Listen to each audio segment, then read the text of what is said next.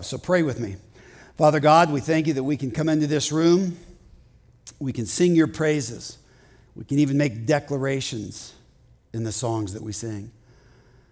We sang about how you adopted us and loved us. We sang about the uniqueness and the worthiness of Jesus. And we're going to talk, Father, now about following him faithfully and persevering in that. So we would need you to guide us and challenge us and strengthen us. Even as we do this, help us to think with clarity and, and to hear from you, Father, through the power of your word and the work of your spirit. Teach us, we pray, in Jesus' name. Amen. If you've got a Bible, you can turn to Hebrews or you can read these words on the screen. Uh, we are going to read Hebrews chapter 11, verses 23 to 29. And um, it's this section that talks about Moses once again. It says, By faith, Moses' parents hid him for three months after he was born because they saw he was no ordinary child and they were not afraid of the king's edict. And by faith, Moses, when he had grown up, refused to be known as the son of Pharaoh's daughter. He chose to be mistreated along with the people of God rather than to enjoy the pleasures of sin for a short time. He regarded disgrace for the sake of Christ as of greater value than the treasures of Egypt because he was looking ahead to his reward. And by faith he left Egypt, not fearing the king's anger. He persevered because he saw him who is invisible. Who is invisible? Come on, we're in church. It's Jesus. Yeah, there we go. By faith, he kept the Passover and the sprinkling of blood so that the destroyer of the firstborn would not touch the firstborn of Israel. By faith, the people passed through the Red Sea as on dry land. But when the Egyptians tried to do so, they were drowned. We'll come back to parts of uh, Hebrews in just a moment. The writer of Hebrews goes on to describe some other heroes, not just Moses and his parents and Moses himself, but some other heroes of the faith, people who just frankly persevered through thick and thin. These are people who would not quit in spite of all kinds of persecutions, people who said to God, Your kingdom come, your will be done on earth as it is in heaven, no matter what, God, no matter what the cost. I want your will. That's this list of people that's described by the writer of Hebrews. And then the writer of Hebrews addresses actually you and me in his letter. And this is what he says He says, Therefore, since we are surrounded by such a great cloud of witnesses, let us throw off everything that hinders and the sin that so easily entangles. Would you say that's a good description of sin? Sin actually entangles us. It keeps us from going somewhere we need to go and from being someone we need to be. Um, hinders and the sin that so easily entangles, and let us run with perseverance. There's that word again, the race marked out for us. Let us fix our eyes on Jesus, the author and perfecter of our faith, who for the glory set before him endured the cross, scorning its shame, and sat down at the right hand of the throne of God. Consider him who endured such opposition from sinful men, so that you will not grow weary and lose heart. In your struggle against sin, you have not yet resisted to the point of shedding your blood. The writer of Hebrews is actually saying to you and me, people who would read his letter, just keep running, keep going. Don't quit no matter what. Don't quit because Jesus didn't quit. That's the reasoning here in this passage. When you're running a race, the start is lots of fun. Uh, but what matters is not so much the start, it's that you finish or how you finish. Uh, this image of running a race is one that's actually kind of familiar in Scripture. Uh, it describes the life of a disciple, a man, a woman, a young person, an old person following Jesus. And uh, just kind of curious, how many of you have ever ran a race before? Quite a few of you. That's interesting. How many of you, when you were running a race, were tempted to quit? Anybody? Yeah, okay. They kind of go together, you know. I mean, you train and you prepare so that you can get through that temptation. Uh, I used to run for exercise. You can probably tell. Uh, Used to is the key phrase there. I used to run for exercise when Holly and I lived in Florida. Nice and flat, and it was a great place to run. This was over 30 years ago. And actually, at that time, I ran a lot of 10K races and 15K races just for fun. Somebody here asked me one time, this many years ago, if I was interested in running the Bolder Boulder, right? And I thought to myself, you know, I don't know that I want to be around that many brave, skinny, motivated, masochistic, overachieving people. And I said, no, thank you. Uh, I think there's like 120,000 people or something who run that race. I mean, it's just amazing.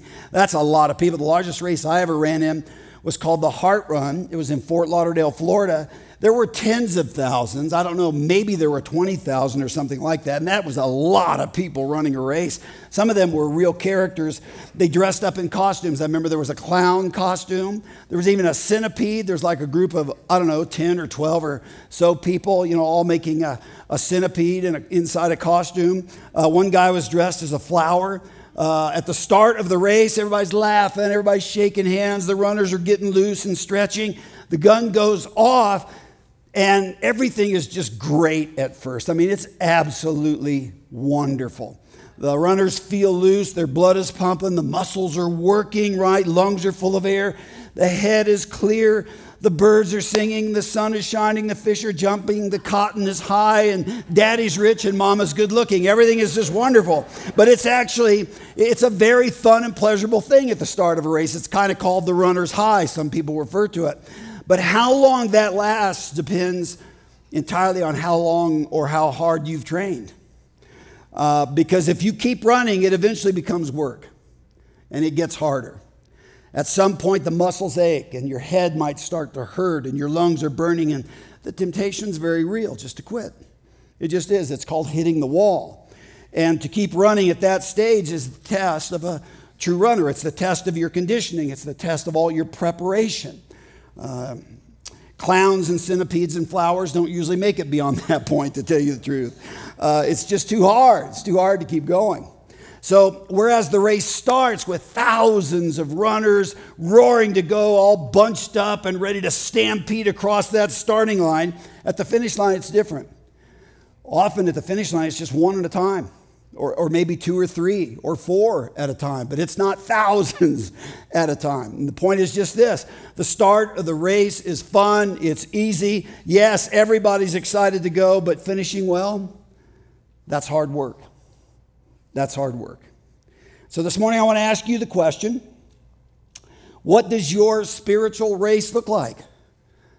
And understand this is the most important race you run. It's a race that's, that's actually connected to every other race you run. I could have asked this question in a number of different ways, but uh, I chose to say, How does your spiritual race look? What does it look like for you? Are you running well? Are you practicing the things that will enable you to finish this race, this most important race well. We've been in weeks before talking about surrender, surrendering our lives to Jesus, what that looks like. Uh, we've talked about the importance of connecting, connecting with the Father, seeking His will, knowing it, and then doing it. We've talked about the importance of worship, you know, doing this thing together, how important it is. We talked about the importance of making use of, of the Bible, something Christians call the Word of God. It's, it's right there. It's like a burning bush, only really it's more like a burning forest. Story after story after story after story about how God pursues us and loves us and adopts us and cares for us and wants to work in our lives. We talked about all of those things and making use of those tools so that we run our spiritual race well. How is your race going? That's what I want you to be thinking about as we move through this sermon. The writer of Hebrews says, run with perseverance. It's his way of saying, don't stop. Keep going. This matters more than you know. And all of this brings us to our friend Moses, who we've been studying now for these weeks. We've seen already that God called Moses, Moses there in the wilderness, Mount Sinai, with a burning bush. Uh, this is long after Moses figures his race is done, it's over right? It didn't go well. He's hiding in the desert. Uh, he's a fugitive because he was a murderer. He missed his opportunity to serve and to lead, and all that's left for him is shepherding some sheep now, I think is what Moses is thinking. And uh, we saw last week, Moses, when God calls him, does not want to go. He objects five different times. He offers five different reasons why he's the wrong guy for this job. He's afraid, in part, that the Israelites won't listen to him when he gets there and when he confronts them and when he tells them God has sent him. That's one of Moses' big fears, big concerns. And then finally, in response to God's persistence, because as we saw last week, God is very persistent in this call. He's also very patient, but he's very persistent with Moses. And he makes many promises to Moses. And in that context, Moses says, Okay, okay, I'll go and he's going to take along his brother Aaron, who's going to be a mouthpiece for him. And so we pick up the story at the end of Exodus, Exodus 4:29. It says, "Moses and Aaron brought together all the leaders of the Israelites." So they've traveled now from Midian back to Egypt. And they gather all these elders together, and Aaron told them everything the Lord had said to Moses. He also performed the signs before the people. Remember the sign, the staff, throw it down, it becomes a snake? Remember the leprous hand, put it in your cloak? Oh, leprosy, put it back in. Oh, it's gone, right? And then if they don't believe that, God said, get some water out of the Nile, dump it on the ground, and it becomes what? It becomes blood. And so they performed the signs before the people, and they believed. Wow. And when they heard that the Lord was concerned about them and had seen their misery, they bowed down and worshiped. They actually worshiped this God that Moses came to remind them about. Now, Moses must have breathed, I'm thinking, a huge sigh of relief here because remember, his great fear is what if they don't listen to me? What if they don't believe me? Remember he, remember, he wanted to know God's name. What if they ask me your name, God? But now he's done it. He's faced his worst fear, and the people believe him. The worst is over. It's just a matter now of visiting Pharaoh, performing a few miracles, leading the people out of Egypt. And the Israelites are with Moses because it says they believed and they worshiped. Everything is going according to plan. You ever had a plan go well? Everything is going according to plan. How good is that? I'm such a good planner. I'm suspecting maybe Moses is thinking, you know, hey, this is great. Exodus 5. Afterward, Moses and Aaron went to Pharaoh and said, This is what the Lord, the God of Israel, says Let my people go so that they may hold a festival to me in the desert, says Charlton Heston. It's a great moment. Way to go, Moses. Very bold, very challenging, very direct, right in Pharaoh's face. Let my people go. The Pharaoh says, Well, who is the Lord that I should obey him and let Israel go? I do not know the Lord, and I will not let Israel go. Uh oh. Pharaoh is not going to cooperate. And then they said, Well, the God of the Hebrews has met with us. That's what Aaron and Moses said. The God of the Hebrews has met with us. Now let us take a three day journey into the desert to offer sacrifices to the Lord our God, or he may strike us with plagues or with the sword. Notice there's kind of a change of tone here in these words. It's not quite as bold as what they were just saying. It's not the Lord says anymore, it's the God of the Hebrews. You understand? That is the way that Egyptians referred to this God that the Israelites claimed to follow. It's like he's a tribal God, the God of the Hebrews. Not an Egyptian God, but the God of the Israelites says, Let my people go. Only it's not even quite let my people go anymore. They're really just saying, Can we get a three day pass for the weekend? We'll be back on Monday. That's kind of what they're, it sounds like they're saying. Now, notice what Pharaoh does. But the king of Egypt said, Moses and Aaron, why are you taking the people away from their labor? Get back to your work. And then Pharaoh said, Look, the people of the land are now numerous, and you are stopping them from working. Do you know where they were working? Ramses. They were working on the storage uh, cities there in this new city. And it says that same day, Pharaoh gave this order to the slave drivers and foremen in charge of the people You are no longer to supply the people with straw for making bricks. Let them go and gather their own straw, but require them to make the same number of bricks as before. Don't reduce the quota. They are lazy. And that is why they are crying out, Let us go and sacrifice to our God. Make the work harder for the men so that they keep working and pay no attention to lies so that they won't listen to Aaron, they won't listen to Moses, they won't have time for any nonsense like that, is what Pharaoh's thinking. Pharaoh is not at all into servant leadership. Not one bit. He's not a people empowering, collaborative leader kind of guy. He is not into the inverted pyramid model of leadership, you know, where the guy on top is actually the guy on the bottom.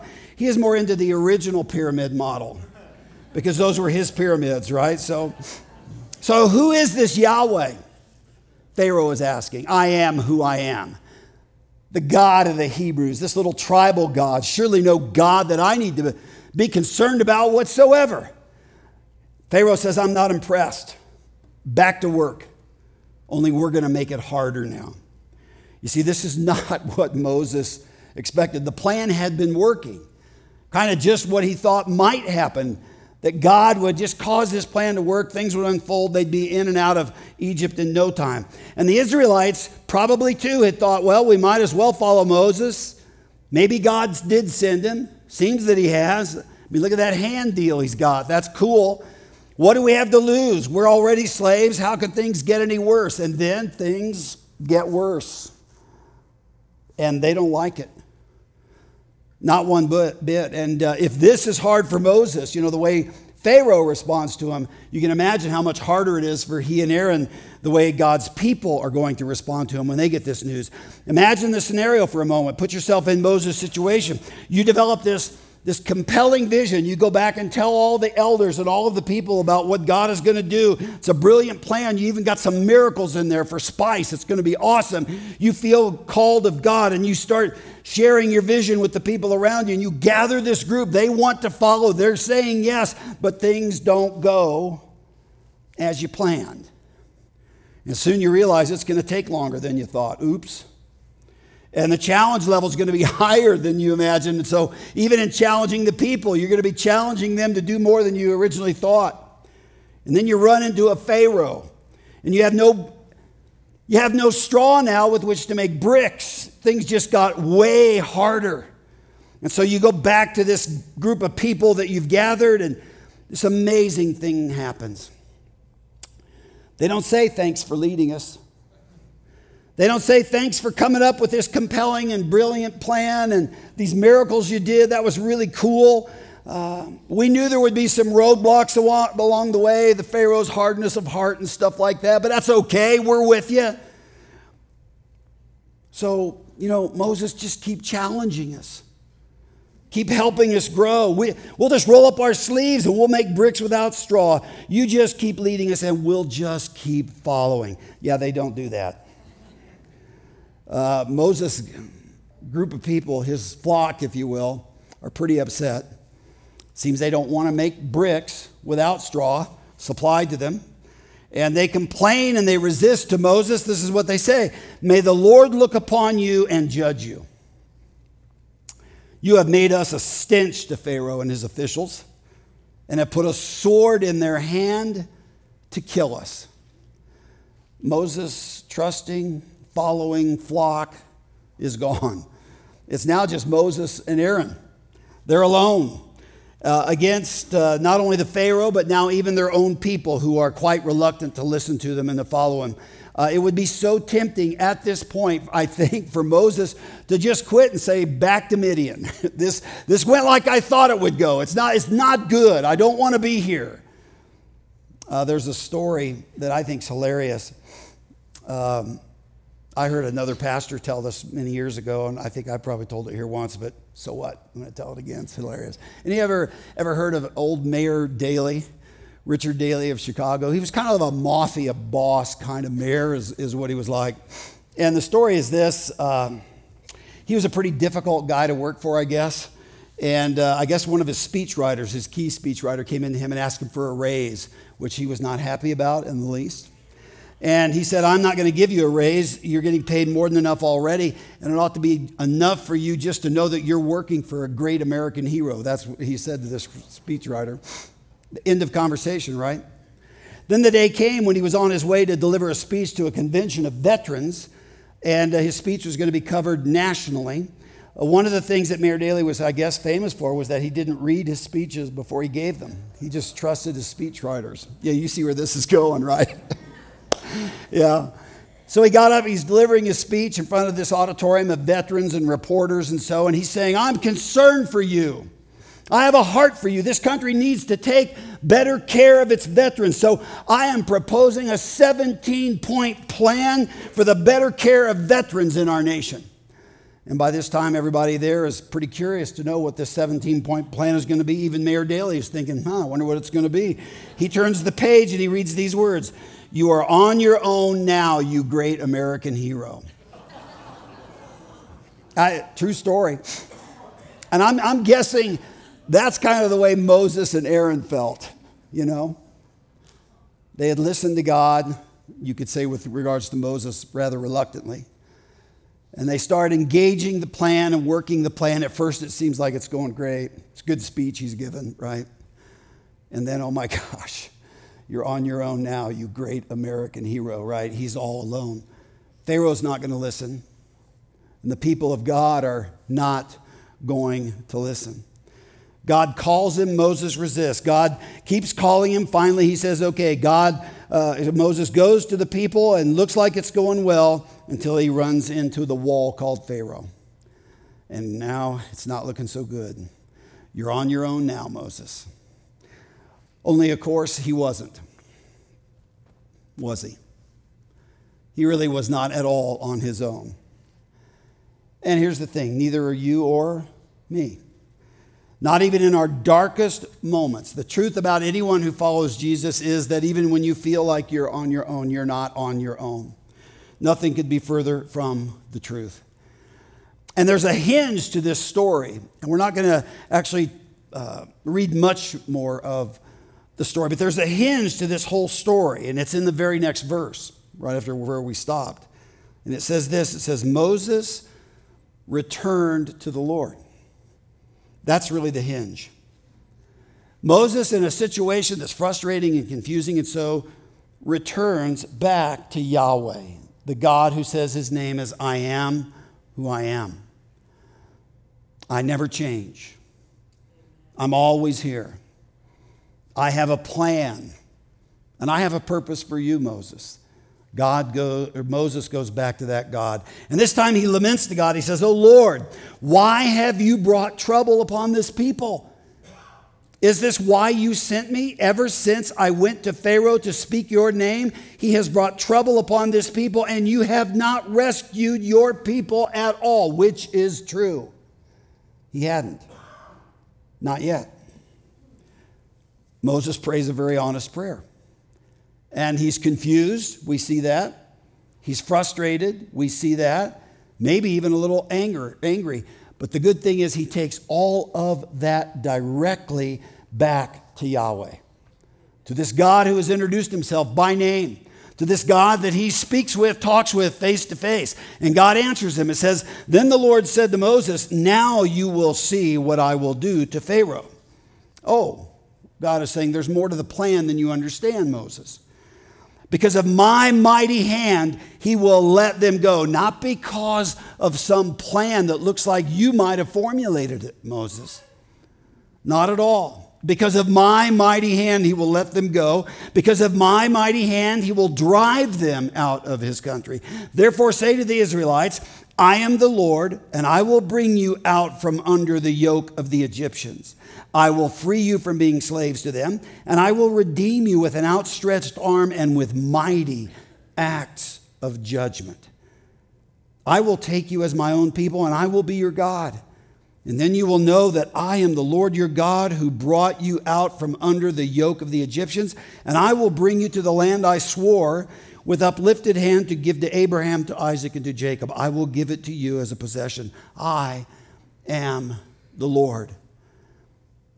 Moses reported this to the Israelites, but they did not listen to him because of their discouragement and cruel bondage. They're not going to follow, they're not going to listen. They're just upset. And then the Lord said to Moses, Go tell Pharaoh, king of Egypt, to let the Israelites go out of his country. But Moses said to the Lord, Well, if the Israelites will not listen to me, why would Pharaoh listen to me since I speak with faltering lips? We're back to that speech thing we talked about. And now the Lord spoke to Moses and Aaron about the Israelites and the Pharaoh, king of Egypt. So there's a conversation that goes on that we're not really told what's said. the Lord talks to Moses and to Aaron about the Pharaoh and about the Israelites. And again, we don't know the details, but it had to do with something, I'm sure, of Moses, you don't understand my plan. He's given them a glimpse of it. Uh, uh, with mighty deeds, mighty uh, things, and miracles, I will bring my people out of Egypt. It's not going to be your speech that's going to matter, Moses, your cleverness that's going to matter. None of that is going to matter. I will do this, Moses. Had to have been some part of the context of that conversation. And then he commanded them to bring the Israelites out of Egypt. I, I can't help but notice that the, the Lord is pretty relentless here in terms of what he tells Moses and Aaron to do because the plan isn't working. The people are rebelling. The Pharaoh says no. And God keeps saying, You go right back and you tell Pharaoh to let my people go.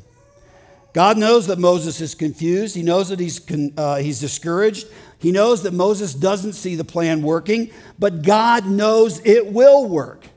He's not overly concerned about Moses' confusion. He just keeps calling Moses, telling Moses again and again and again to bring the Israelites out of Egypt. Moses, just keep running, is what he's saying. Just keep going. Just trust me. Just do what I tell you to do. Now, that's all of the story of Moses we're going to look at. And I want to shift gears now to talk about two things by way of application for what we see happening here in our, in our text this morning. Something we need to do and something we need to remember. Are you with me so far? Okay. First thing, something we need to do. If you're going to finish your race well, if you're going to persevere, first we've got to do what we see Moses doing in this text. Moses, despite all his personal deficiencies, and we've enumerated some of them, uh, despite all the difficulties and the obstacles that are now in front of him, persisted in taking these very things to God. How did he do that? Well, simple prayer. he talked directly to God. He cultivated this practice, this thing of, of meeting face to face with God and talking to God. And that's what you and I have to cultivate as well. That's what we've got to do. Moses went back again and again to God, sometimes for guidance, Sometimes it was literally for food and water there in the wilderness. Other times it was for military victory. Opponents would come out, and we'll actually look at an episode of this, and they would, they would uh, go to battle with the Israelites. Sometimes they would be badly outnumbered, uh, or they would be outflanked, uh, and they would go directly to God. Moses would go to directly to God to ask for military victory and ask God to fight on their behalf. My point is just this Moses gets a lot wrong, kind of like you and I would. I mean, at times he doesn't want to go, at times his faith wavers, at times he doubts, but he gets this one thing right. He just keeps turning back to God with whatever it is that's troubling him, that's confusing him, that's stumping him, that's stopping him. Um, he gets this one thing right. And the primary form that this kind of persistence takes is this thing of pursuing God in prayer. And Christian endurance, being a disciple, you know, persisting through difficulty or through hardship or in the midst of persecution or in times of confusion or in the midst of trial is actually no different today than it was in that day. A follower of Jesus, a disciple, practices bringing whatever it is that stumps us, whatever it is that stops us, whatever it is that discourages us, bringing that to this wonderful God, this, this God who says, I am who I am. Jesus, in fact, taught his disciples many, many centuries later to do exactly this thing. In the midst of trial, in the midst of confusion and circumstances or overwhelming obstacles, practice, he says, practice bringing these things to God in prayer. In Luke 18, Jesus says it's like the widow who needs justice, you know, from an adversary, from an opponent, somebody who's oppressing her. She goes to a judge who's thoroughly corrupt. And we just got to kind of play along with Jesus. I mean, you know, thank God we don't have corrupt officials or judges nowadays. But Jesus says this woman has no connections. She is not a somebody. She has no money. She can't bribe the judge. She would do that if she had the money, right? But she calls him, she emails him, she faxes him, she shows up in his courtroom. She drives him crazy to the point where this judge gets his people, his staff, whoever, to take care of this lady's problem so that she will get out of his hair and off his back. And then Jesus asks this question And will not God bring about justice for his chosen ones who cry out to him day and night? Will he keep putting them off? And the answer, of course, is no. No, he's not going to do that. Not at all. God will listen and God will respond because our God cares deeply. Jesus tells a similar story in Luke uh, chapter 11. He says, It's like you have these friends who come to visit you from California and they arrive at your house and it's 12 midnight and they're starving. Do you have anything to eat? And all the stores are closed and you don't have what you need to feed them, so you go pound on the neighbor's door and you say, The Californians are here and I need some wheatgrass, chia seed, and kale smoothies. I need it right now. And your neighbor, of course, is quite upset. My whole family's in bed. What are you bothering me for? You're crazy. Go away. But you just keep pounding long enough. And Jesus says, Your neighbor will give you what you need in order to handle that situation. And Jesus' point is that if you can persuade a corrupt judge and an angry neighbor to answer your pleas just by persisting, just by persisting, how hard do you think it will be to get God, who listens with infinite patience, who invites you and me to talk to him and to bring him our needs? And who longs to give you and me good things, things that are good for us, how hard do you think it would be to get God to give you what you need? That's what Jesus is saying. That's his argument. Now, if we're going to be honest about this prayer thing, we've also got to say this, and that is that sometimes we don't need what we think we need. You ever have a child ask for something they think they need, but you know they don't need it? Okay, you get that point. And sometimes, too, the gift that God wants us uh, to have, the gift that He gives us, uh, this is a gift we could call growth. And sometimes growth only comes from persevering through times that are difficult or confusing. Sometimes that's what God is up to as well. We don't always know. In fact, we rarely know. Um, and so this morning, as you think about the challenges in your life, we've all got them. There's nobody here without them.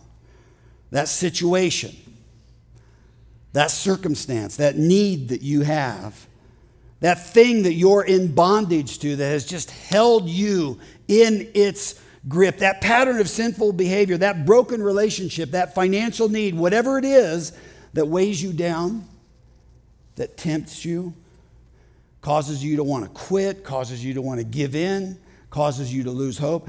I would challenge you to commit relentlessly to bringing that very thing to God. I would challenge you to persevere in prayer around that.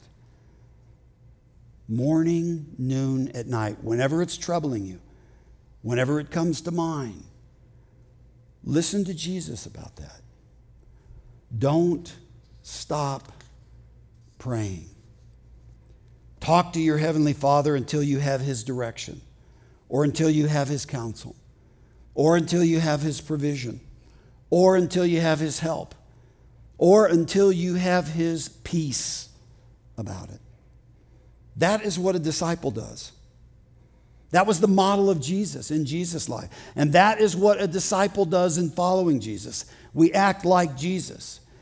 Even if you even if you don't get the answer you want in the time frame that you want. The Bible actually teaches that if we want to turn, if we, excuse me, if we want to run and finish the race, we have got to endure and persevere through all kinds of different things in prayer. Persevere in prayer. Because what happens when we pray is, of course, we're running to God. We're doing what Moses did. We're, returning to God. We're uh, recognizing that God is working some plan, one we may not understand, uh, one that we may not see. But we know that He loves us. We know that He cares. He's demonstrated that in many, many different ways. And so we know He is working. There have been times in, in my life Times when I have been brought to the end of myself. I don't have an answer, a solution. Uh, it's an impasse, and I pray and I pray and I pray. And I see no clear answer.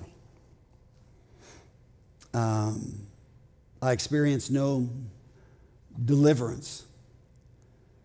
Uh, I'm not seeing the answer that I want or that I think I need. And um, I'm praying about one of those things right now in my life. And the question at a moment like that, when you've been doing that for some time, is do I keep this up? is there any point? Uh, do I keep doing what Jesus tells me to do? Do I keep trusting? Do I keep bringing this thing up to God? Praying for His will to be done, even, even if He's not giving me what I want, even if He's not doing what um, I think needs to be done? Do I keep holding on?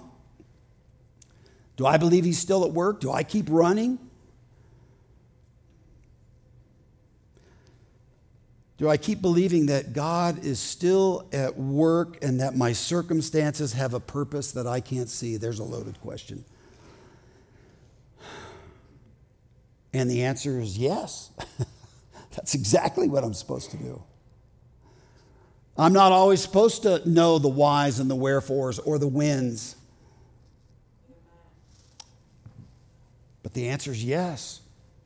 Keep taking whatever it is and go back to this God who cares.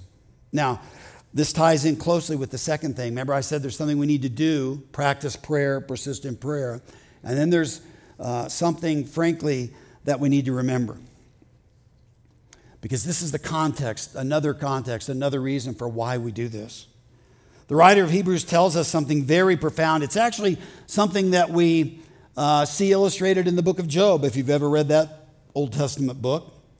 The writer of Hebrews tells us that as we run our race, as we live our lives, as we make our choices, as we succeed and fail and everything in between and continue to follow Jesus, we do this, he says, surrounded by a great cloud of witnesses. Did you notice that when we read that earlier? In other words, there are people and there are angels, and oh, yeah, by the way, there is Jesus, and they are all watching us run and the choices we make. They're watching the choices we make and the directions we take. They're, they're observing do we go this way or do we go that way? And what that means is, is that what we do matters. And how we run matters. And how we finish matters. I mean, there are real things of importance always at stake even when we don't know it. Always at stake in the races we run, always at stake in the decisions we make, always at stake with the priorities that we establish in our lives. The kingdom of darkness and the kingdom of Jesus are always contesting and battling for the lives of people. And so, what we do always, have I said that enough? Always has more significance than we know. Always. Even the small things. How we live, how we love, how we serve, how we parent, the commitments that we make and whether we keep them, how we process difficulties, how we fight our battles and wrestle with the challenges, all of this always matters so much. And we either do these things in ways that honor Jesus, and sometimes that means we just keep doing them when we're not getting the result we want. We do these things as we faithfully follow Jesus. We do these things to give Jesus glory. We do these things just to advance his kingdom, or we don't.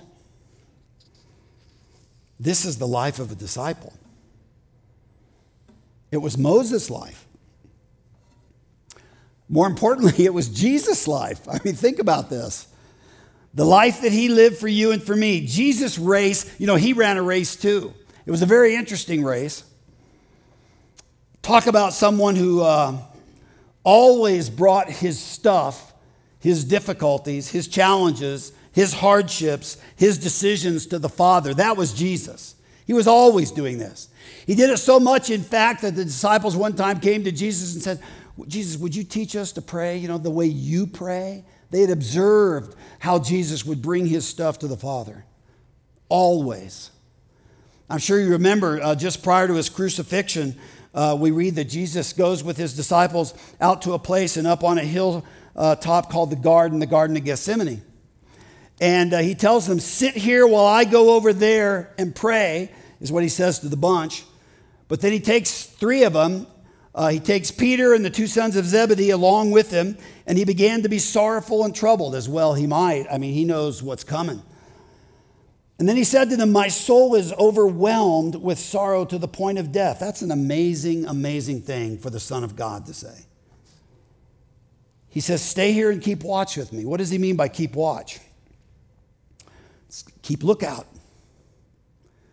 Okay, guys, Peter, James, John, uh, you know, the others are over there. Would you guys just stay here and would you keep watch with me? Because I'm expecting something to happen.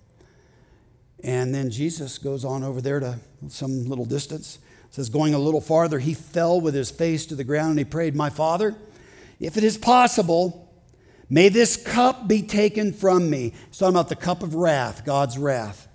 Yet not as I will, but as you will. Do you see how Jesus is holding on to the Father? He's taking his questions, his fear, his confusion directly to the Father. He doesn't run from the Father like many of us do when we're confused or when we're fearful. He runs to the Father. And it says, Then he returned to his disciples and he found them sleeping. Wow, okay, big surprise. He says, Could you men not keep watch with me for one hour? He asked Peter. Watch and pray. Now he's inviting them, don't just keep an eye out, Pray with me. Maybe that'll help you stay awake, he's thinking. Watch and pray so that you will not fall into temptation. The spirit is willing, but the body is weak. Now, I hope you understand the, the tension in this story because Jesus' people, his own people, are letting him down. People who should be there for him are letting him down. And it says he went away a second time and prayed, My father, if it is not possible for this cup to be taken away unless I drink it, may your will be done. If there's no other way to get this job done, then may your will be done, Father. He's saying, even if your will is going to be difficult, even if your will is going to cost me my life, I know that your will is better than my will, so may your will be done. And there's the big tension.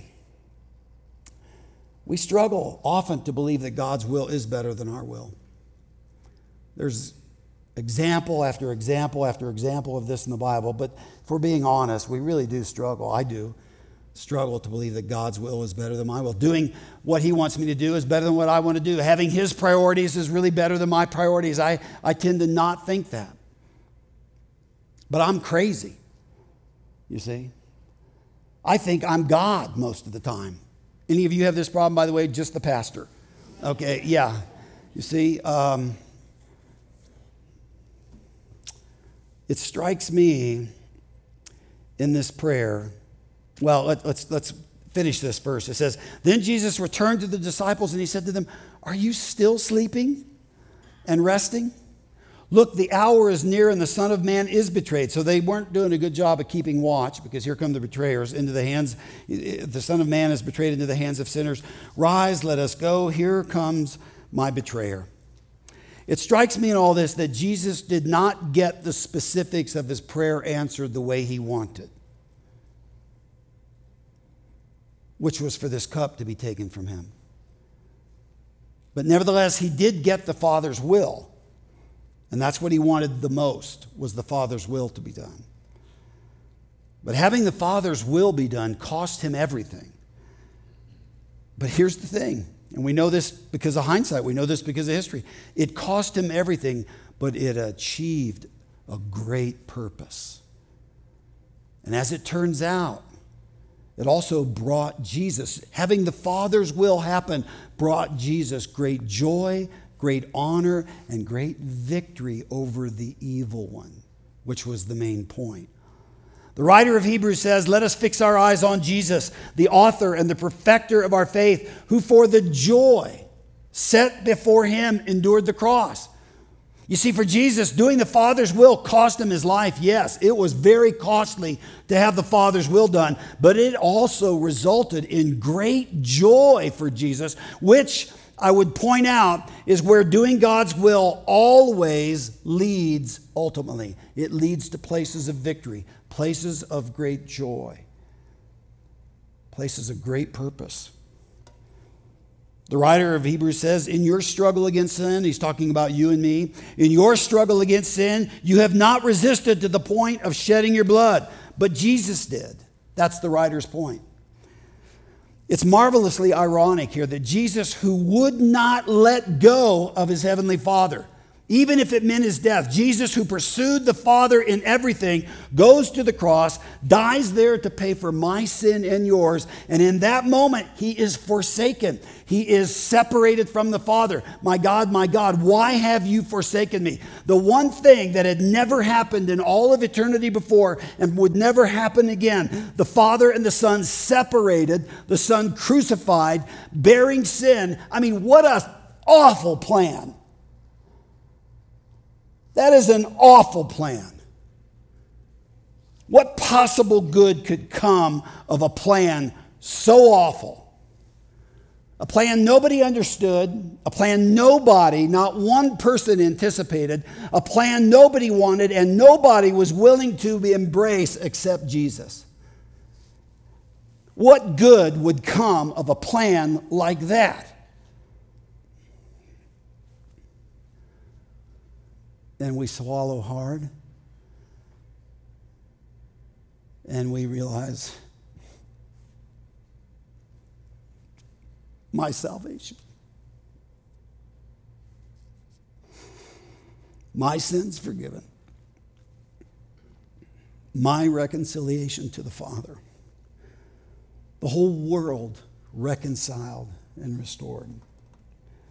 That's what God's awful plan accomplished.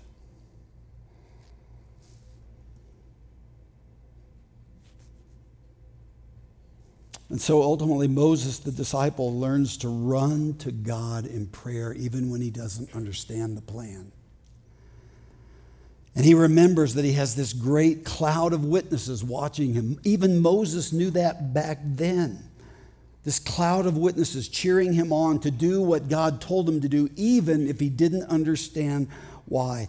The greatest witness in this cloud of witnesses for Moses was Jesus. Isn't that weird? You'd think he wouldn't even know about Jesus. And he may not have known that name, the name Jesus, but he knew about Jesus. In Hebrews 11 26, it says that, that he regarded disgrace for the sake of Christ for the sake of God, for the sake of Messiah, as of greater value than the treasures of Egypt because he was going, because he was looking ahead to his reward. Jesus was part of Moses' great cloud of witness. Jesus, just like Jesus, is part of our great cloud of witness. And I'll just leave you with this. Friends, you got to remember that nobody runs alone. Not ever the race you're running right now, however good or however bad, however difficult, or if you're in an easy place, wow, that's great. The downhill sections are wonderful. But nobody ever runs alone, not ever. You have people watching you. You know, we, we watch each other when we run and we can encourage each other. But most importantly, Jesus is watching. And your race matters.